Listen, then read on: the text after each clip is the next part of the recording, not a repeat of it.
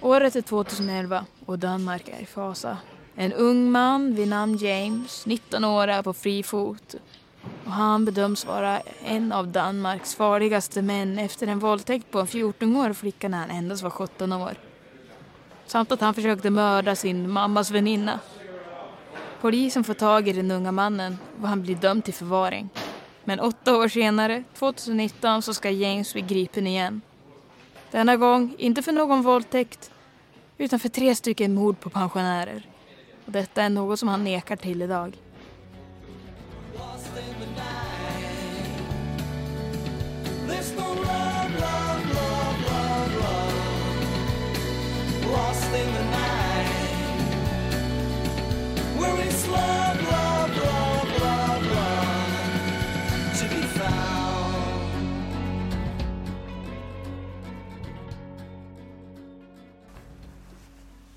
Hej och välkommen till Lägerelden. I detta avsnitt ska vi prata om misstänkta seriemördare. Det är alltså osäkert att, att det ens är en seriemördare. Utan bara misstänkta. Ni förstår säkert vad jag menar. Eh, och jag tänker så här. Den nya termen för att vara seriemördare, det är att man har mördat två stycken under en period på över en månad, enligt FBI. Men jag tänker så här, vi kommer gå efter de, den gamla modellen över hur man räknar, eller räknar in seriemördare. Och det är alltså att man har dödat minst tre per personer under ett spann på, på en månad. För att då räknas man som seriemördare. Men återigen, det här är bara misstänkta seriemördare och ehm, ja, vi vet inte om de är seriemördare eller inte. Men vi fortsätter med James som Sara Nilsson berättar om.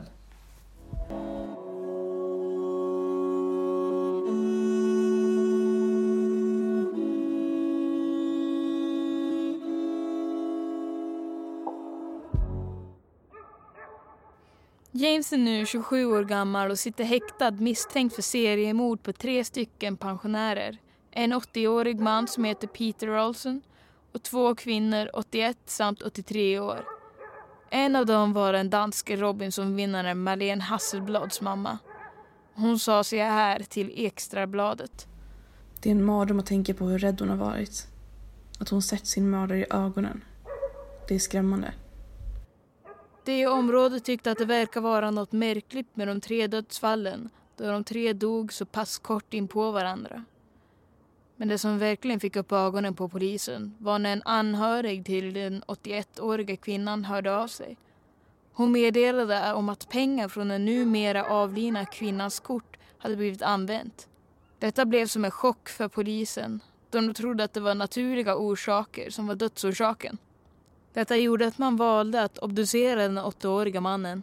Det kom fram till att han dött av kvävning. Några dagar efter polisen fått in larmet om att den avlidna kvinnans kort hade blivit använt så grep de nu den 27-åriga James Smith. Misstänkt för mordet på den 81-åriga kvinnan. Man kopplade ihop de två dödsfallen på både den 80-åriga mannen och på den 81-åriga kvinnan. Men även på den 83-åriga kvinnan. Tyvärr så hade hon blivit kremerad så man kunde inte obducera den kvinnan. James blev åtalad för de två morden och även för det tredje mordet på den 83-årige kvinnan. Han nekar all sin inblandning i morden. Han erkänner dock att han använt de gamlas kontokort. Under rättegången mot James så fick han en storhetsvansinnesstämpel av åklagaren Sören Habo. Han sa så här. Han såg sig själv som en musiker och en duktig musikproducent. Han beskrev sig själv som en Martin Luther King enligt den psykiatriska undersökningen. James har även berättat att fotbollslaget i Århus såg honom som en talang. Att han var en socialdemokrat och att hans bror var en kirurg. Och detta stämmer inte. James kom invandrarna med sin mamma när han var sju år gammal. Men andra händelser som kom upp i rättegången var att James misstänkt ha våldtagit en sexåring när han var tio år. Den andra gången när han var 14 och tredje gången när han var 17 år. När James satt i häktet så kom hans mammas väninna på besök. Och då försökte han att våldta henne, men även att strypa henne till döds. Det var det som fick James att bli en av de farligaste männen i Danmark. Det gjorde även att han skulle få förvaring på obestämd tid. Men eftersom han var så ung så blev han dömd till sju år i fängelse. Även dessa anklagelser ska James ha förnekat sin inblandning i. James fick säga några ord innan åklagaren Sören Habo fick ta upp sitt mål mot honom. Han sa så här. Först av allt, åklagaren hävdar att jag är galen och psykopat. Jag är inte galen. Jag har känslor och jag har en pojkvän. Jag har vänner. Jag lever ett normalt vuxenliv. Sören Habo var redan nu övertygad om att James var den rätta för de anklagelserna. Detta då hon inte hållit sig till samma historia, men även osannolika versioner. James grät även när åklagaren kom till mordet på Ines. Jag är ingen seriemördare. Han sa även, jag har inte mördat din mamma och jag förstår inte att du måste exponera mig gång på gång i en tv-serie. Jag har inte mördat någon och det är inte okej för dig att använda medier för att snedvrida sanningen. Detta innan ordförande han avbryta honom. Detta personangrepp mot Malen gjorde henne inget. Hon bara log åt honom. Detta då det stämde med den mentala utredningen. James försvarsadvokat Mia Sönderkoch gjorde sitt bästa för att försöka få honom frikänd. Detta med ingen framgång. Och den 8 juni 2020 så blev han dömd till livstidsfängelse men även att betala 151 000 kronor.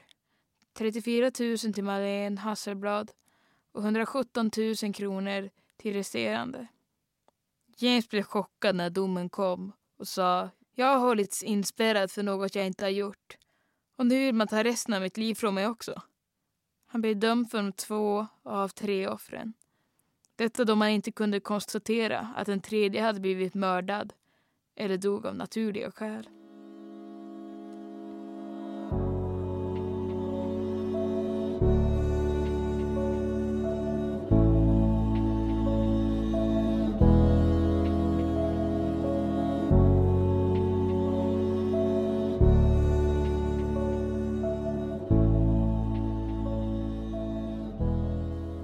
Ja, vad tror ni?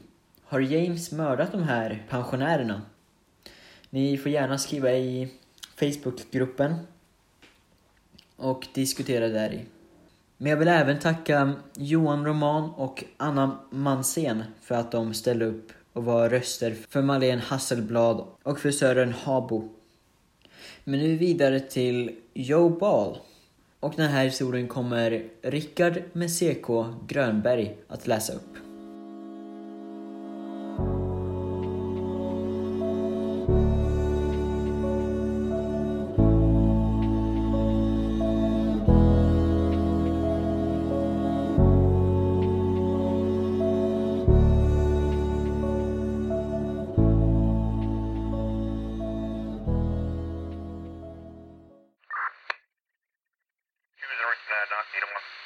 Året är 1938 i Elmendorf, Texas och en man har precis begått självmord genom att skjuta sig själv i hjärtat. Denna man var den berömde mannen Joe Ball, mest känd som Alligatormannen. Men han tog med sig en mörk hemlighet i graven. Detta då han var en misstänkt seriemördare. Joe Balls historia är intressant, men återigen, som vi har sagt i förra avsnittet om kannibaler, så ska man vara lite kritisk till denna information då detta fall är gammalt och att det finns många källor som kanske inte stämmer. Men nu åter till historien. Joseph Joe Ball föddes den 7 januari år 1896 i San Antonio, Texas. Ball var sonson till den ökände slavhandlaren John Hart Crenshaw.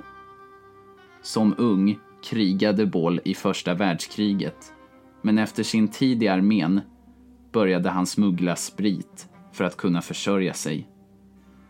Men efter ett tag blev Ball intresserad av alligatorer och började bygga en inhägnad för just sådana djur.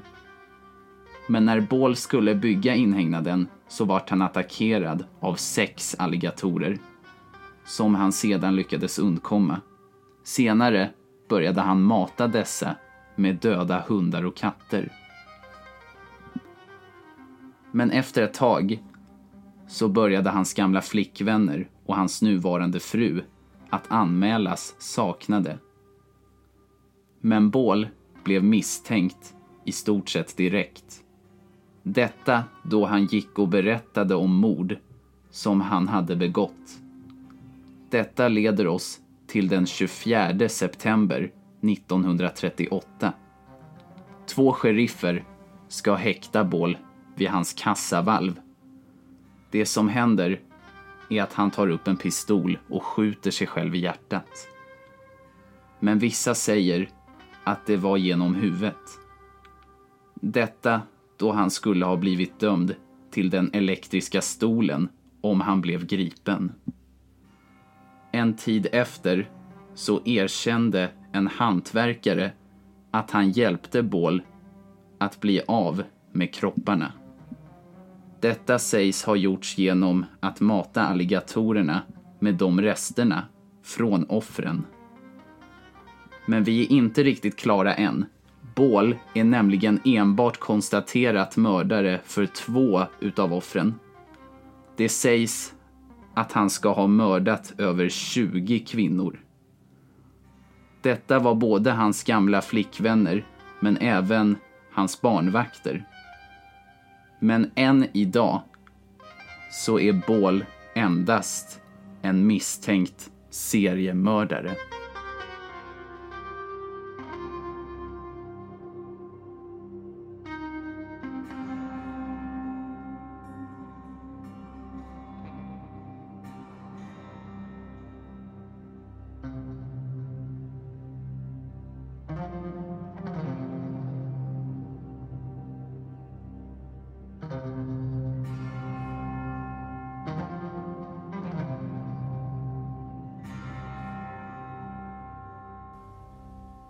Vad tycker ni om valfallet? Jag personligen tycker att det är rätt spännande just eftersom eh, det är liksom ändå... Han har en bakgrund av eh, ja, den här slav handlaren John Hart. Men om ni vet något ämne där kanske John får plats så får ni gärna skriva det till mig. Eh, antingen via Instagram, Facebook eller på Facebookgruppen. Allting är länkat i beskrivningen. Men eh, ja, vi har ett fall till och det är Ed Gein. Och Johan Roman läser upp om just Ed Gein.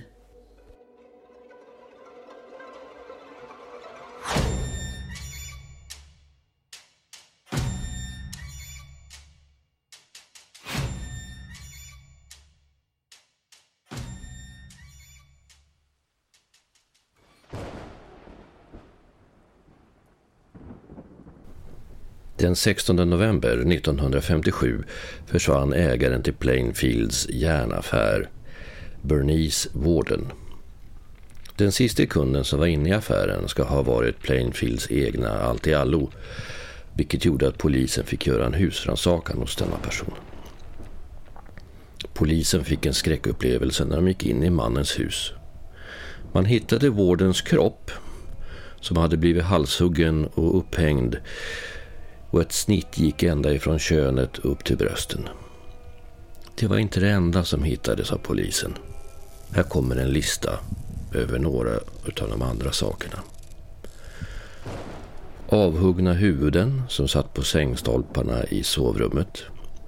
Lampskärmar av människohud. Kranier som hade gjorts om till soppskålar. Ett mänskligt hjärta fanns i köket. En ansiktsmask gjord utav ett ansikte fanns i en papperspåse. Ett halsband av människoläppar. En kappa gjord av bröst och vaginor men även andra kläder och möbler gjorda utav människohud. Här är lite bakgrund om mannen som ägde huset. Ed Gain. Edward Theodore Ed Gain föddes den 27 augusti 1906 i La Crosse, Wisconsin. Hans familj bestod av mamma Augusta, pappa George och storebror Henry. Eds uppväxt ska inte ha varit särskilt bra. Och det är på grund av att hans mamma förhindrade dem att skaffa vänner. Och de enda gångerna som Ed lämnade huset, det var när han skulle till skolan. När Ed gick in i puberteten så började han onanera i badkaret och det här gjorde mamma Augusta rasande. Hon ska ha tagit tag i Eds genitalier och kallat dem the curse of man, eller på svenska mannen eller människans förbannelse. Hon ska senare ha skålat honom med kokande vatten. En annan upplevelse i Eds uppväxt var att hans mamma kallade alla kvinnor, förutom sig själv, för horor. Eftersom sex inte var okej okay enligt Bibeln, sa hon.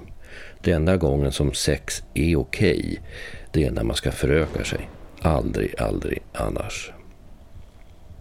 Pappa George, han var alkoholist och mamma Augusta, hon var ju då hårt kristen. Och detta gjorde att hon inte ville skilja sig från den mannen som hon faktiskt hatade. Men med alkoholens hjälp så dog George 1940, 67 år gammal. Det här gjorde att bröderna Ed och Henry fick ta mer ansvar för gården. En dag 1944 då Ed och Henry skulle elda gammalt hö så bröt en brand ut. Ed han sprang för att hämta hjälp och när han och andra kom tillbaka till gården så var hans bror borta. Henry återfanns avliden och Ed som hittade kroppen, han gjorde det märkvärdigt snabbt.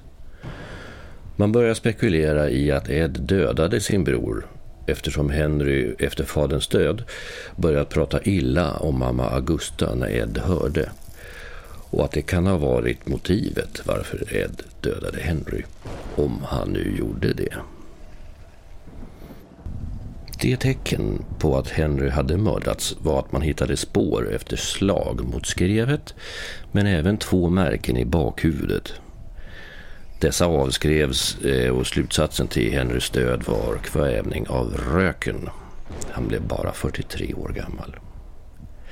Knappt två år senare, den 29 december 45, så dog hans mamma Augusta av en stroke. Hon var då 67 år gammal. Lika gammal alltså som Eds pappa. Nu när Ed var ensam på gården så blev han något som man kan kalla för stans alltiallo.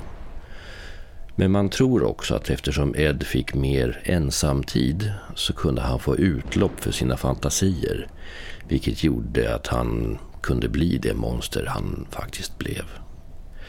På senare tid så tror man att Ed var transsexuell eftersom han ville klä sig i kvinnornas hud. Åter till Gaines förhör.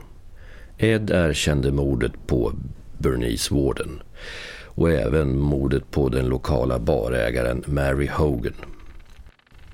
Dessutom erkände han att han hade varit på kyrkogårdar minst 40 gånger för att gräva upp medelålders kvinnor som liknade hans mamma. Hans motiv för de två morden och gravplundringarna var att han ville bli sin mamma. Men även för att han ville göra möbler och inredning av kroppsdelar.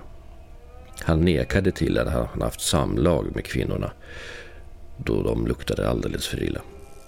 Det här gjorde sheriff Art så galen att han dunkade Gaines huvud i väggen och det ledde till att förhöret blev underkänt. Men enligt läkare så var Gain inte redo att gå igenom en rättegång på grund av sin psykiska sjukdom. Han blev istället inlagd på en mentalsjukhus och blev inte åtalad förrän 1968. Domen blev att han inte var skyldig eftersom han var sinnessjuk. Han blev återigen inlagd på samma mentalsjukhus och var där till sin död den 26 juli 1984. Sheriff Art Schley dog av en hjärtattack bara någon månad efter Gaines rättegång. Han blev 43 år gammal. Vissa säger att han blev traumatiserad av Gaines fall. Hans kollegor sa saker som att Art var ett offer för Gain. Även om han inte blev mördad av honom så tog han det lika illa. Gaines hus brann ner till grunden under tiden han satt på mentalsjukhuset och hans bil såldes till en Bunny Gibbons för 760 dollar, vilket idag skulle motsvara ungefär 6 650 eller 57 500 kronor. Bunny ställde senare ut bilden på olika utställningar och ville ha 25 cent för att man skulle få se den. Men som sagt, Gain han dog eh, 26 juli 1984, 77 år gammal. Och han dog på grund av andningsproblem och hjärtsvikt. Före sin död på sjukhuset ska han ha börjat förbanna namnen Augusta och Ann. Varför vet man inte. Han begravdes bredvid sin mamma och hans gravsten blev stulen år 2000 men återfunnen i juni 2001. Idag finns den på ett museum. Referenser till Edgain finns i rätt mycket musik. En av de mer kända låtarna är Eminems Buffalo Bill. Det finns även referenser till Ed Gain i filmer som Motorsågsmassakern, Psycho-filmerna och figuren Buffalo Bill i Lammen tystnar.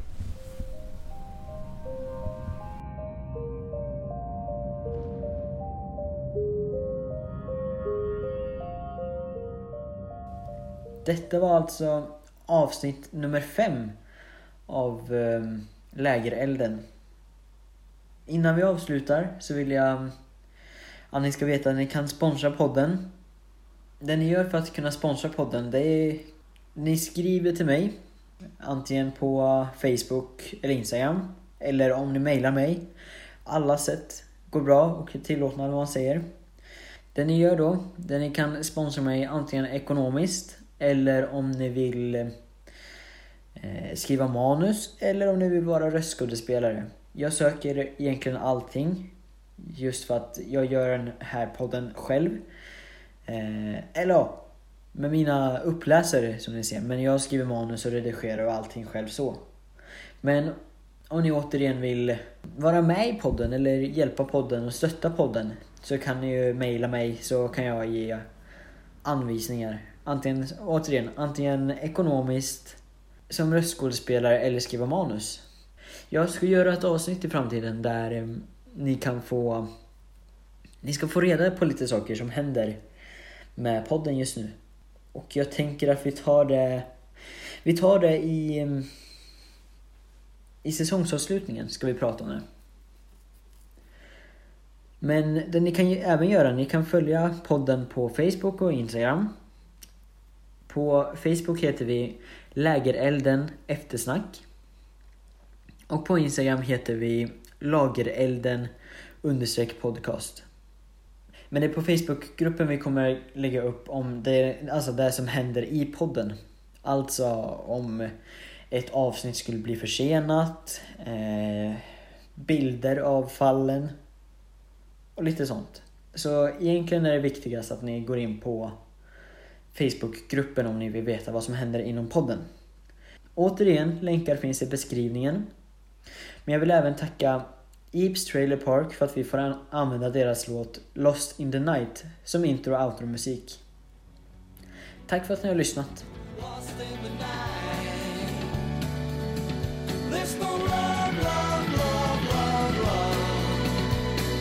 lost in the night. We're in slow.